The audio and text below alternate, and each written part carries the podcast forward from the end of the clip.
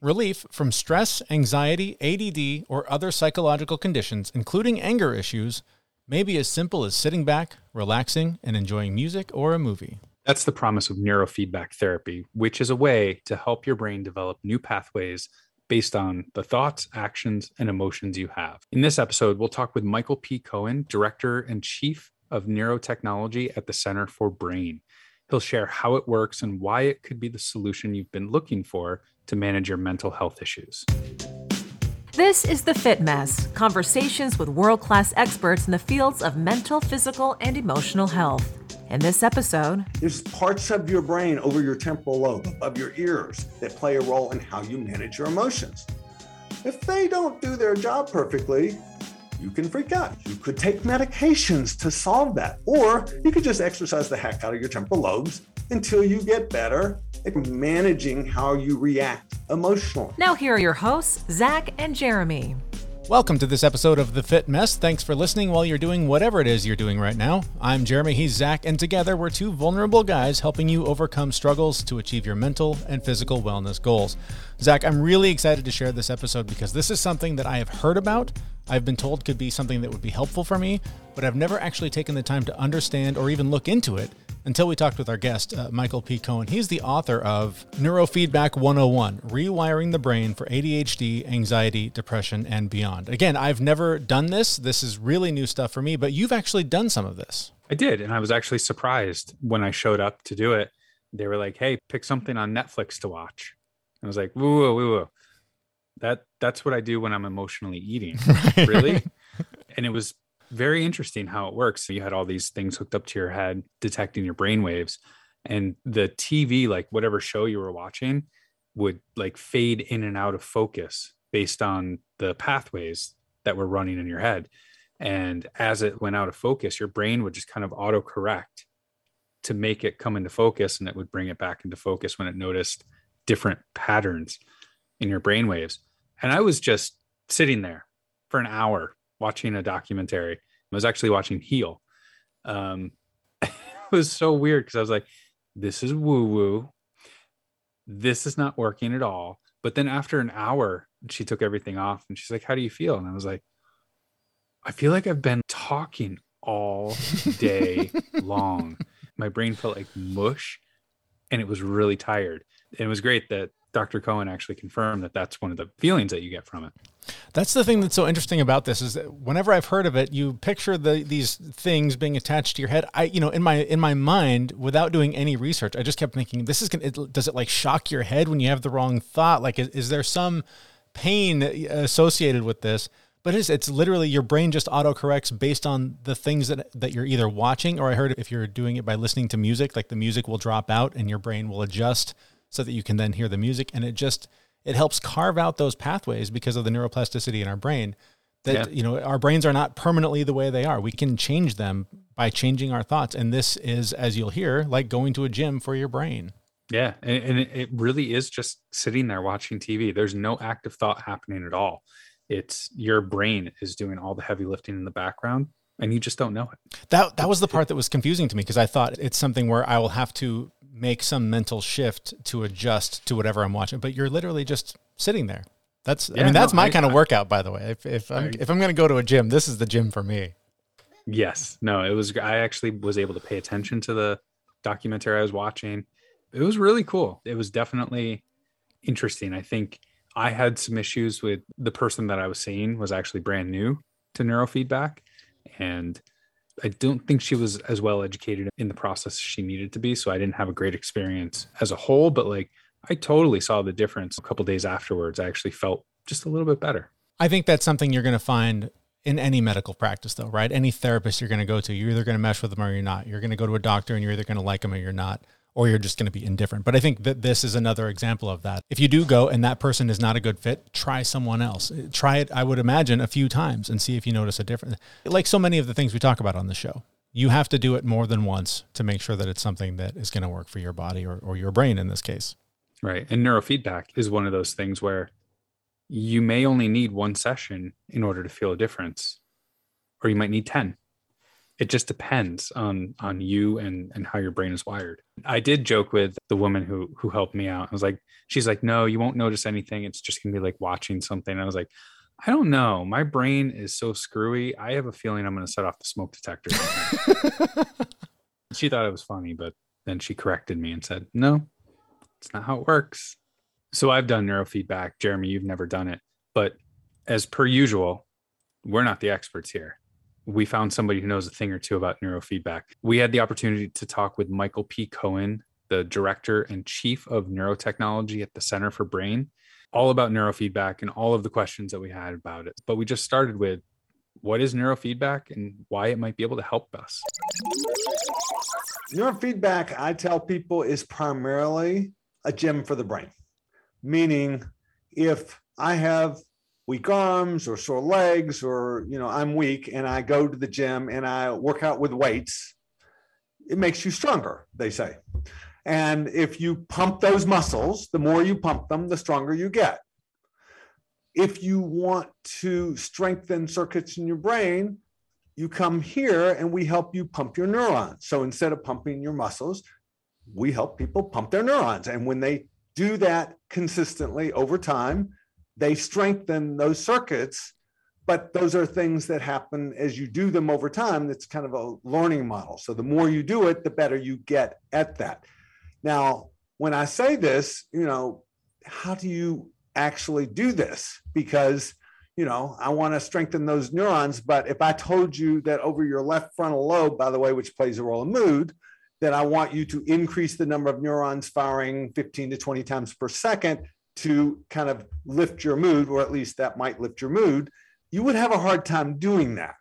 So what I do is we what neurofeedback people do is they put sensors over the head and it measures what your neurons are essentially doing, your EEG. That's what an EEG tells you my neurons are making a certain speed. And it then is connected to a computer and you're either playing like a game or you're watching a movie and when you're doing it right it stays on and so the computer is basically letting you know okay i'm doing it right i'm not doing it right i'm doing it right i'm not doing it right kind of like if you're learning any game how do you actually learn a game mm-hmm. you keep practicing you don't know what the heck you're doing but you keep practicing and eventually you get better at it by they say the word practice so you literally have to practice getting your neurons to fire. But since you don't know how to do that, you need special equipment that says you're doing it, you're not doing it, you're doing it, you're not doing it. And over time, your brain learns. So is this something that we can do at home or do we have to go work with a professional? So it's a tricky question mm-hmm. in that most people currently who have more clinical issues have been doing it by going to clinicians' offices who are trained how to do this. And so you go to the gym and somebody puts the sensors on and helps figure out what is the best exercise for your depression, because there's more than one area of the brain that can play a role in that. And so, mm-hmm. where do I put it? And even though I said you can run at a certain speed, some people need to go a little faster, some people need to go a little slower you have to, to some degree, adapt the exercise to each individual, like you would at a gym. Mm-hmm. Uh, or like, you know, if I'm learning math, everybody learns it a little differently. So that is why you might go to a professional. And or someone who really knows what they're doing. I mean, obviously, because you don't know what to do with your brain, what's the best exercise? Yeah. Now, has things changed since COVID? It's changing somewhat in the sense that it's not really that hard for you to have a system at home. Mm-hmm. I can dial in, somebody else can dial in, make sure you're doing it correctly, help guide you on what is the exercise. I mean, are people using coaches for working out remotely now? They do because we're used to this. So, is it possible to do that? Yes.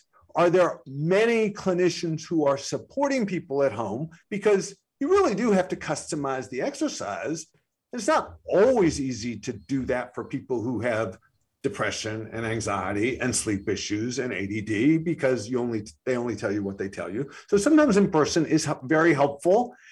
You want the best coach that you can get. So to some degree, I know this is a very long answer to your question, but um, yes, you can do it at home as long as you have somebody who knows what the heck they're doing to help you. With that, I want to ask more about when I go to the gym and I do a particular hard workout, I know the next day that I worked my muscles, right? By my legs are sore, my muscles hurt, and I know that they're regrowing and I'm getting stronger. When I work out my mind or when I work out these neurons, am I going to know right away? Or is this something that needs a lot of time in the gym? What's that? What's that look like? It's actually a great question, by the way. Uh, nobody's ever asked me that question exactly that way. The workout in your mind, I mean, if I asked you to work hard at figuring out these new math problems, are you in fact engaging your brain in a high intensity activity? You are. You're sitting there going, I got to try to figure this out. Do you feel that the next day? Many people do not. Some people will tell you their brain hurts while they're doing it, correct? Mm-hmm. So everybody's a little different. The more you get used to a workout, the less you have soreness. So when somebody starts with us, I let them know that there are three things that could happen after they run a session. So when you're first starting to exercise, but ex- this is a learning exercise. You don't, it's not quite as intense as a workout.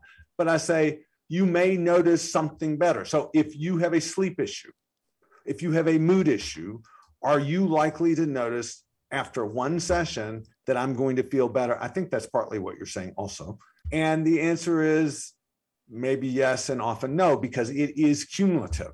Mm-hmm. Uh, it's kind of like more like I'm going to go and I'm going to learn how to play tennis. I've never played tennis before. And I do my first lesson. And am I actually able to play tennis at that point? Mm, not really. You know, it's going to take practice to get going. Well, could I be sore? That's that's another question. Could I be sore from working out my brain? So if I ask you to increase the amount of activity over your left frontal lobe because that can play a role in mood, and you do a great job of that, and you actually may even notice, okay, I feel uh, my mood is just a little bit better. I have people who all the time will tell me that, and some people don't notice anything, by the way. Well, how will I feel tomorrow? I don't actually know. And could you actually notice something positive tomorrow? Yes. Could you notice that, boy, that was a workout and it kind of kicked up some of the stuff you already deal with? Actually, the answer is yes. So, do I ever have workouts that stir things up for people? Yes. Am I stirring it up? No. Does the equipment stir it up? No. It's you exercising those circuits. So if you went to the gym and you got stirred up a little bit, and somebody says, Well, God, I never want to do that again. You go, No, actually, that means you're working the right circuit mm-hmm. and you need to practice until it's stronger. Mm-hmm. So I don't want anybody to ever say, does working out your brain have no noticeable effect? It can, but it's it's a workout. So how long, by the way, if you're sore, does it last? A day or two? Right. Yeah. So how when I tell people, okay, if it stirs anything up, how long will it last? Usually a day or two maximum. Then I'll just go away. Mm-hmm. So I love this gym analogy. Is there any application for it if I'm in the middle of a, of a depressive or an anxious episode? Can, is it something that uh, can sort of treat that acute situation? Can can I put this on or, or have this experience and feel better immediately, or is this really just training the brain to prevent future episodes? It is some of both. So if I know you and I am used to helping you work out your brain. And I've helped figure out what are some of the better exercises that you respond to, because that's part of the process. What are the kind of exercises you're going to respond to? How much training do we need to do? How much time should it be? What frequency, which is kind of like how much weight, what frequency should we target? So once we figure that out, if I have somebody who's kind of hit the skids and they need to come back in and feel better, often in one or two sessions, we can help them get back on track. But if you walked in the door and you were on the floor, I mean, you you can't, you know, you're you're having really bad mood issues. I have to be really cautious when I first start working out with you. I can't just hit hit it so hard. So it takes a little bit of time to figure out my clients and know what's the best way to do it. So it's it's a bit of a process. As I told you before we started recording, I've done this before, and I, what I always found was for me in the in the very beginning, as soon as it was done, I was tired. and that tired that you get from having to use your brain all day, like meetings or discussions or something like that. It was very tiring to me. Is that is that Common? normal? Yeah. So it is common for some people and not at all for others. I have people who leave and they go, Wow, I'm feeling more calm. Wow, I'm feeling more alert. Wow, I'm feeling more tired. Okay. So then we also ask questions like, Are you tired, relaxed? Are you Mm. tired, sleepy? Are you tired? You better not drive in traffic because I'm going to hit somebody's car. I mean, how? What do we mean by tired? So, which is, by the way, if you overworked out at the gym, Yeah. you might not be in optimum place to perform at that moment. So, it is really up to the individual coach, the clinician or coach. How is this person leaving? And do we need to make adjustments? And more importantly, than did you leave tired? But I still want to know are you so tired you can't think? I mean, that's very untypical, but uh, that might be overtraining. Mhm. How did you do tomorrow? How did you do the next day? So I'm less concerned with if you're tired. Okay, you had a good workout. How did you do later? Because it's the it's the cumulative process of how does my brain respond to that. You don't always know right away. So I can hear people listening to this right now and thinking, okay, you're going to hook up some wires to my head and monkey with the wiring in my brain. There must be some danger. There must be some risk I'm taking when I plug into this thing. Uh, Can you address those concerns? Okay. So I am putting sensors on your head to measure. I don't put anything in your head. I'm measuring my brain's doing this, it's not doing it. You know, I'm making more of this, I'm not. I'm making more of this or not. So all the machine does in neurofeedback, the only thing it does is it's telling you, am I am I doing more of this activity? So it's just letting me help practice. Now, if if I overtrain you, is it possible to overtrain somebody? Yes. Okay. How do you keep from overtraining somebody? You ask them, How are you doing? How's it going? You know, you don't just go, Here, let's do 30 minutes. At the end, go, How'd that go? I mean, that doesn't mean nobody does that. I'm, and I'm not saying that that doesn't work because there are plenty of people who are, it's just not sensitive to the training. I mean, it's like you do the training and they're like, I didn't notice anything, you know, and those are going to take longer. But we also have people who are more sensitive to just like if you go to the gym and you do 30 minutes, you might not be able to lift your arm over your head for four days if you do the wrong thing. Were you So- watching me at the gym the other day? Is that is that what's going on here? so, so, but your, the point is that people do ask, "What are you doing?" And, and the answer is, "It's just a gym. It's just an exercise." So when when I have people who are sensitive to the world, we go real slow. Mhm. Let's do a few minutes. Let's see how you do, and then we gradually build up. So it's really individualized. But that's why I say listening matters. Just no different than a gym, really. Mhm. You got to get the right coach. No, I agree with that. I am interested though. What got you into this field? What what made you interested in in pursuing this and understanding it and, and educating people on it? So in 1994, my father had a very severe, dep- extreme depressive episode.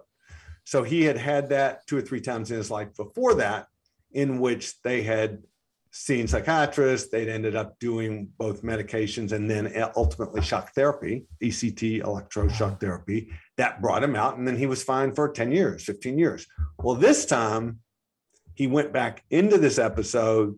They did all the things they had done before. It did not bring him out. Hmm. So he was basically at this point 77. He had just retired and he was not functioning. He couldn't read a book. He couldn't watch TV. He couldn't have a conversation with you. He just obsessed constantly. And he's a very smart guy.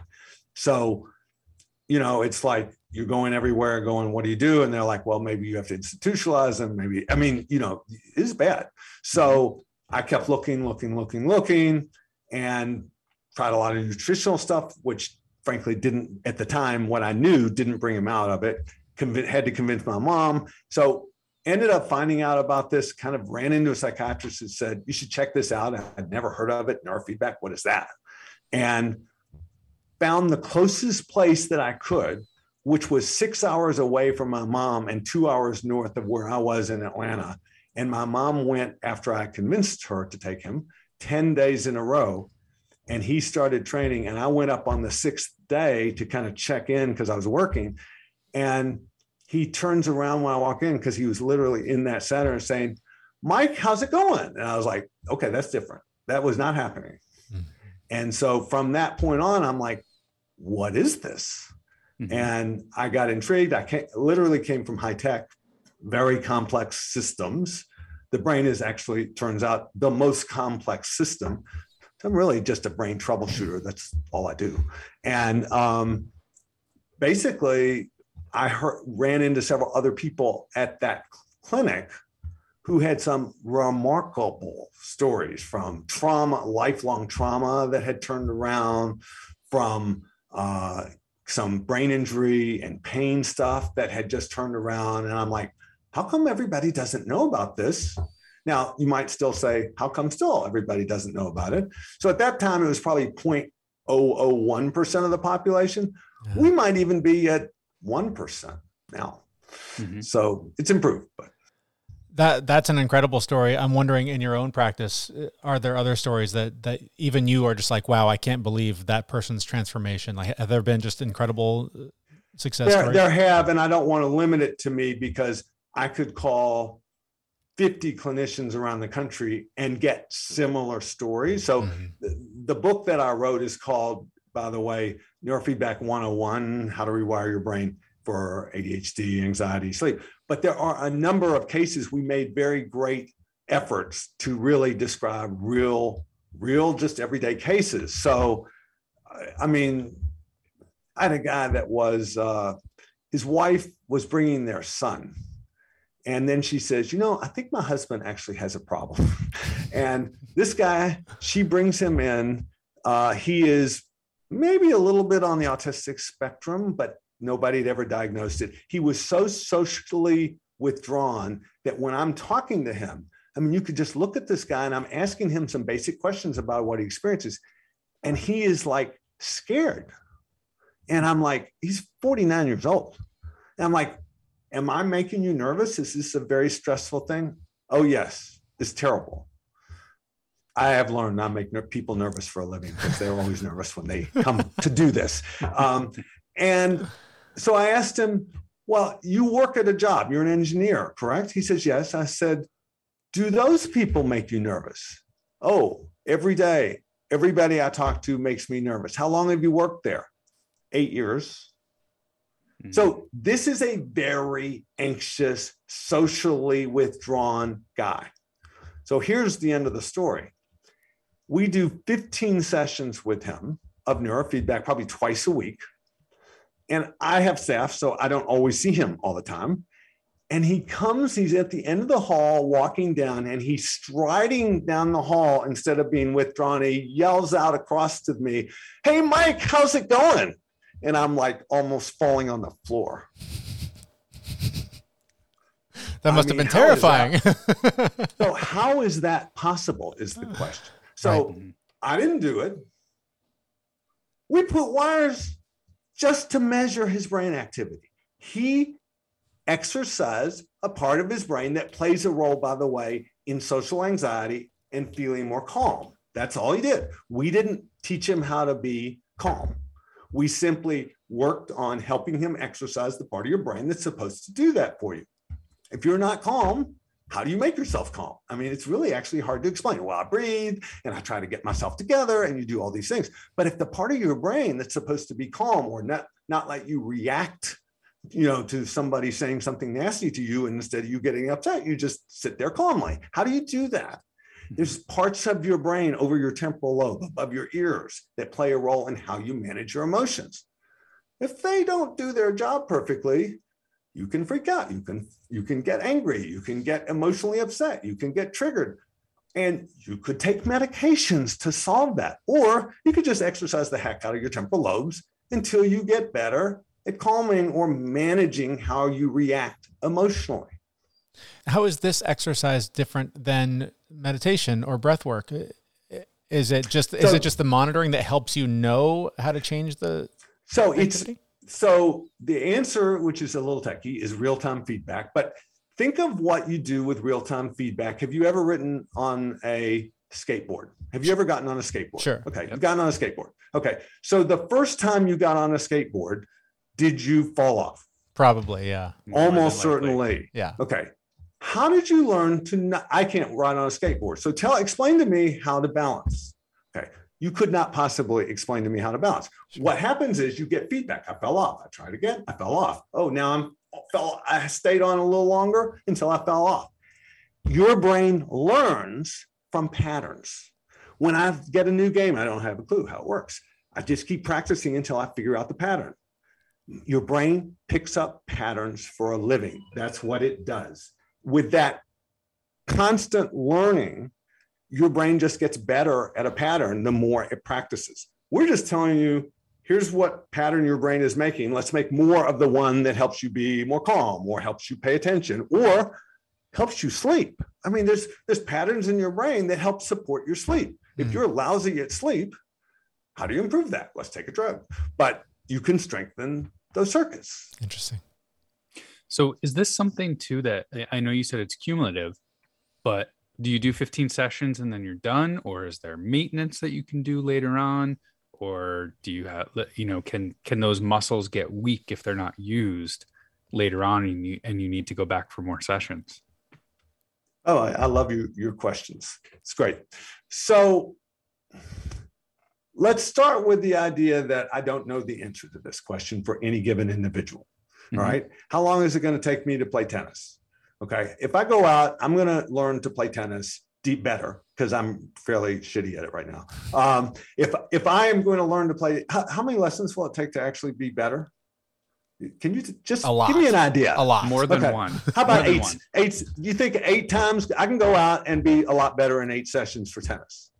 No, Some maybe. may some people will, Yeah. and some people might take forty. Right. so yeah. I mean, if somebody says, "How long will it take for me to not be anxious?" I might ask questions like, "Well, is this anxiety recent, or have you been anxious for the last fifteen years?" Mhm. So if you've got your anxiety really down, okay, I am really good at anxiety. I've been practicing this for 15 years and I am just anxious. You're going to take longer than, gee, I've been anxious recently because of COVID. But prior to that, I was never anxious before. So there's a lot of factors that come into play. In addition, okay, let's just be fairly direct because this is the kind of stuff you guys talk about anyway, I think. We live in a toxic world. Mhm. Okay.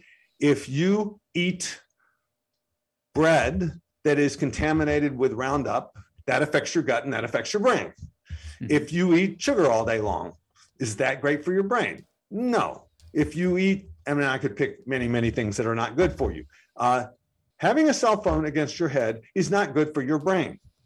Now, nobody talks about this, but it's not good for your brain. I'm a brain geek. It is not good for your brain. Right. So if you do that, will you be, will you slide?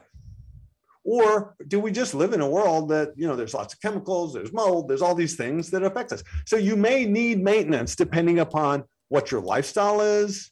By the way, where do you sleep with your phone and how late do you go to bed and how well are you sleeping? So there's just many, many, many factors that could affect how our brains work. So the great thing is that some people they can do the neurofeedback and they're good to go. Mm-hmm. Other people they're good to go for a while and then they start to slide. And fortunately, once you've trained, usually when I get people to come back, two or three sessions maximum, they're back on track.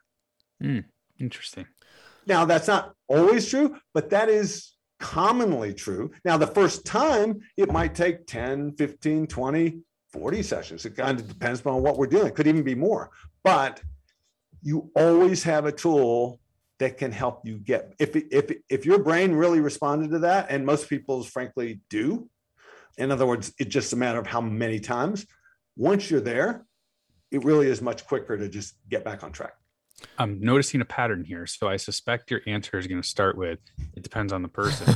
but you know, when if somebody's starting to do this, is this something that they should do every day, every other day, once a week, or So in my office, so when clients come to our office, we typically say once or twice a week, depending upon your life, because if they if it's a big deal to come here, you Mhm. know, do I ever have people who come every day? Well, if you're in crisis, if you're about to be kicked out of school, if you're falling apart and you can't even walk out of the house, uh, I mean, there, which are more and more is happening. I mean, people are actually have a hard time getting out of their house. They're so overwhelmed. I mean, if you're in a crisis of any kind, coming more often makes more sense. Mhm. If you've got some anxiety and you've had a long time, you just want to do a little better at it, once a week might be fine. It's just how quickly do you want to get there? So someone's convinced, wants to try this, but maybe it's not in their area, it's out of the budget. Is there uh, are there other things that you can recommend that people can do without coming to see you or or doing the home, you know, devices or whatever? Are there just things that people can do at home to try and uh, replicate the results? Uh, so rather, rather than say replicate, are there other things they can do that can be productive? Right. Because everything's going to be a little different. There is a variety of approaches that I talk to people about because I get calls, frankly, from all over the world, and just really just at that point guiding them what are the best options? Is neurofeedback even the right option for you uh, given your situation cost as well as would you actually do it? You know, that's you know you don't want to spend money and do it get the equipment and then it just sits there which Right. we've seen. Uh, so one i tell them sleep better. Sleep is number one and turn off your wi-fi router at night and reduce your wi-fi exposure because it does mess up your sleep along with blue light exposure mm-hmm. also messes up your sleep. So hopefully i but i tell that to everybody and i probably annoy everybody because nobody wants to deal with that. Okay. But it it's physiologically affecting you period. Okay.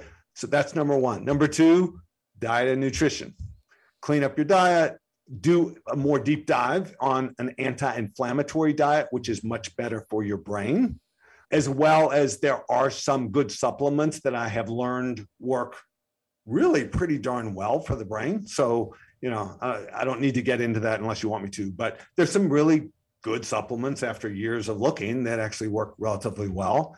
And then there are neurotech tools. So there are other neurotechnology tools that can be very effective.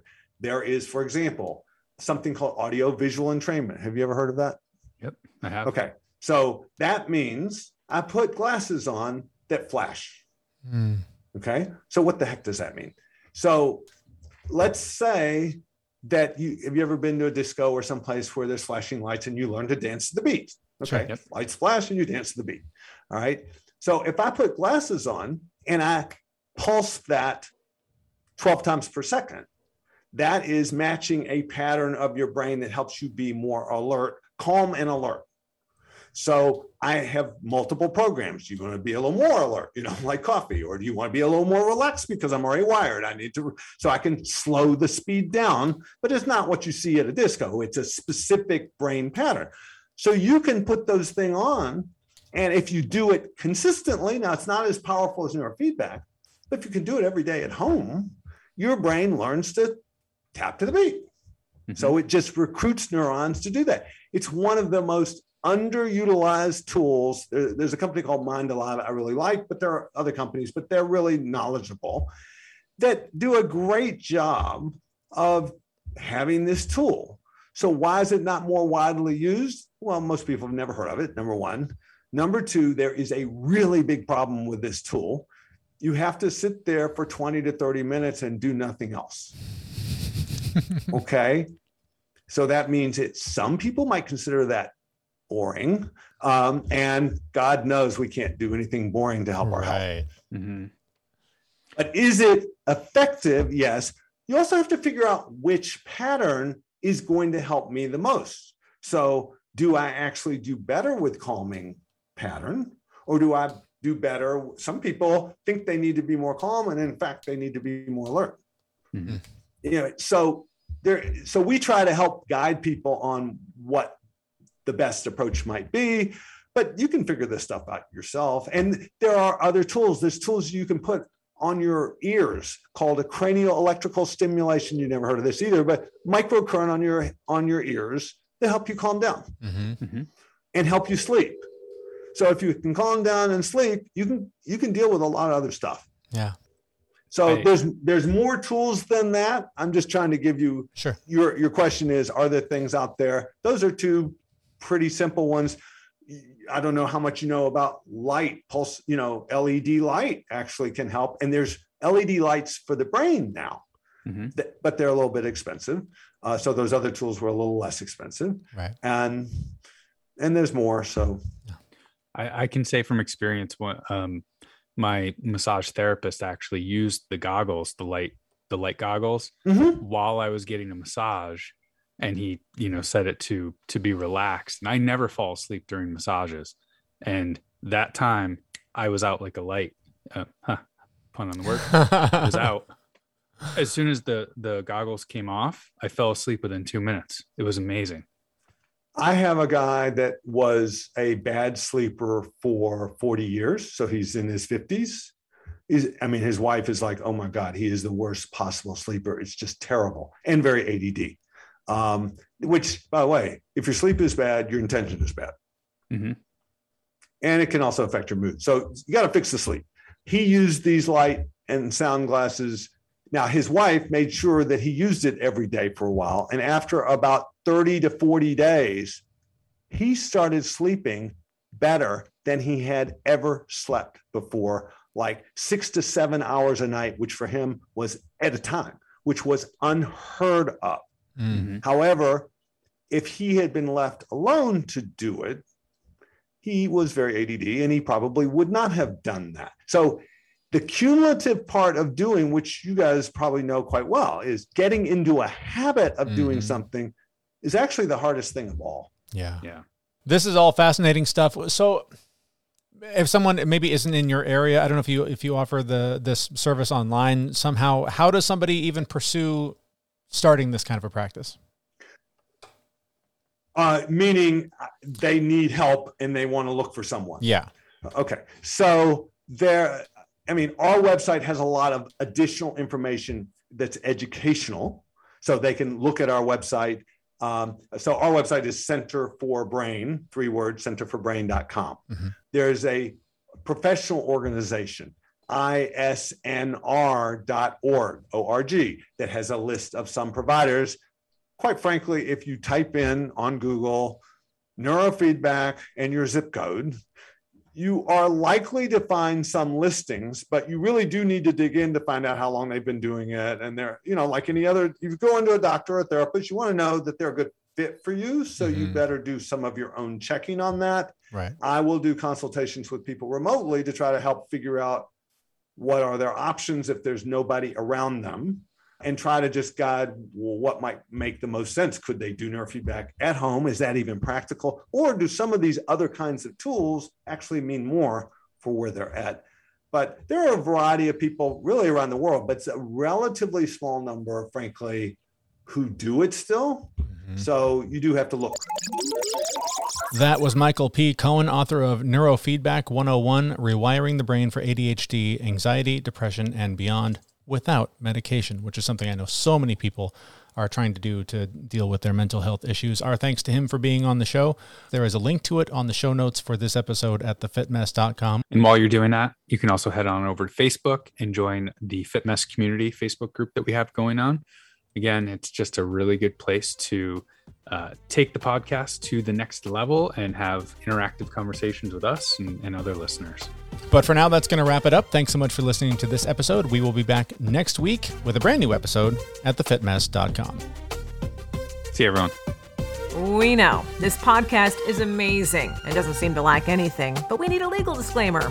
Prior to implementing anything discussed in this podcast, it is your responsibility to conduct your own research and consult your physician. You should assume that Jeremy and Zach don't know what they're talking about, and they're not liable for any physical or emotional issues that occur directly or indirectly from listening to this podcast.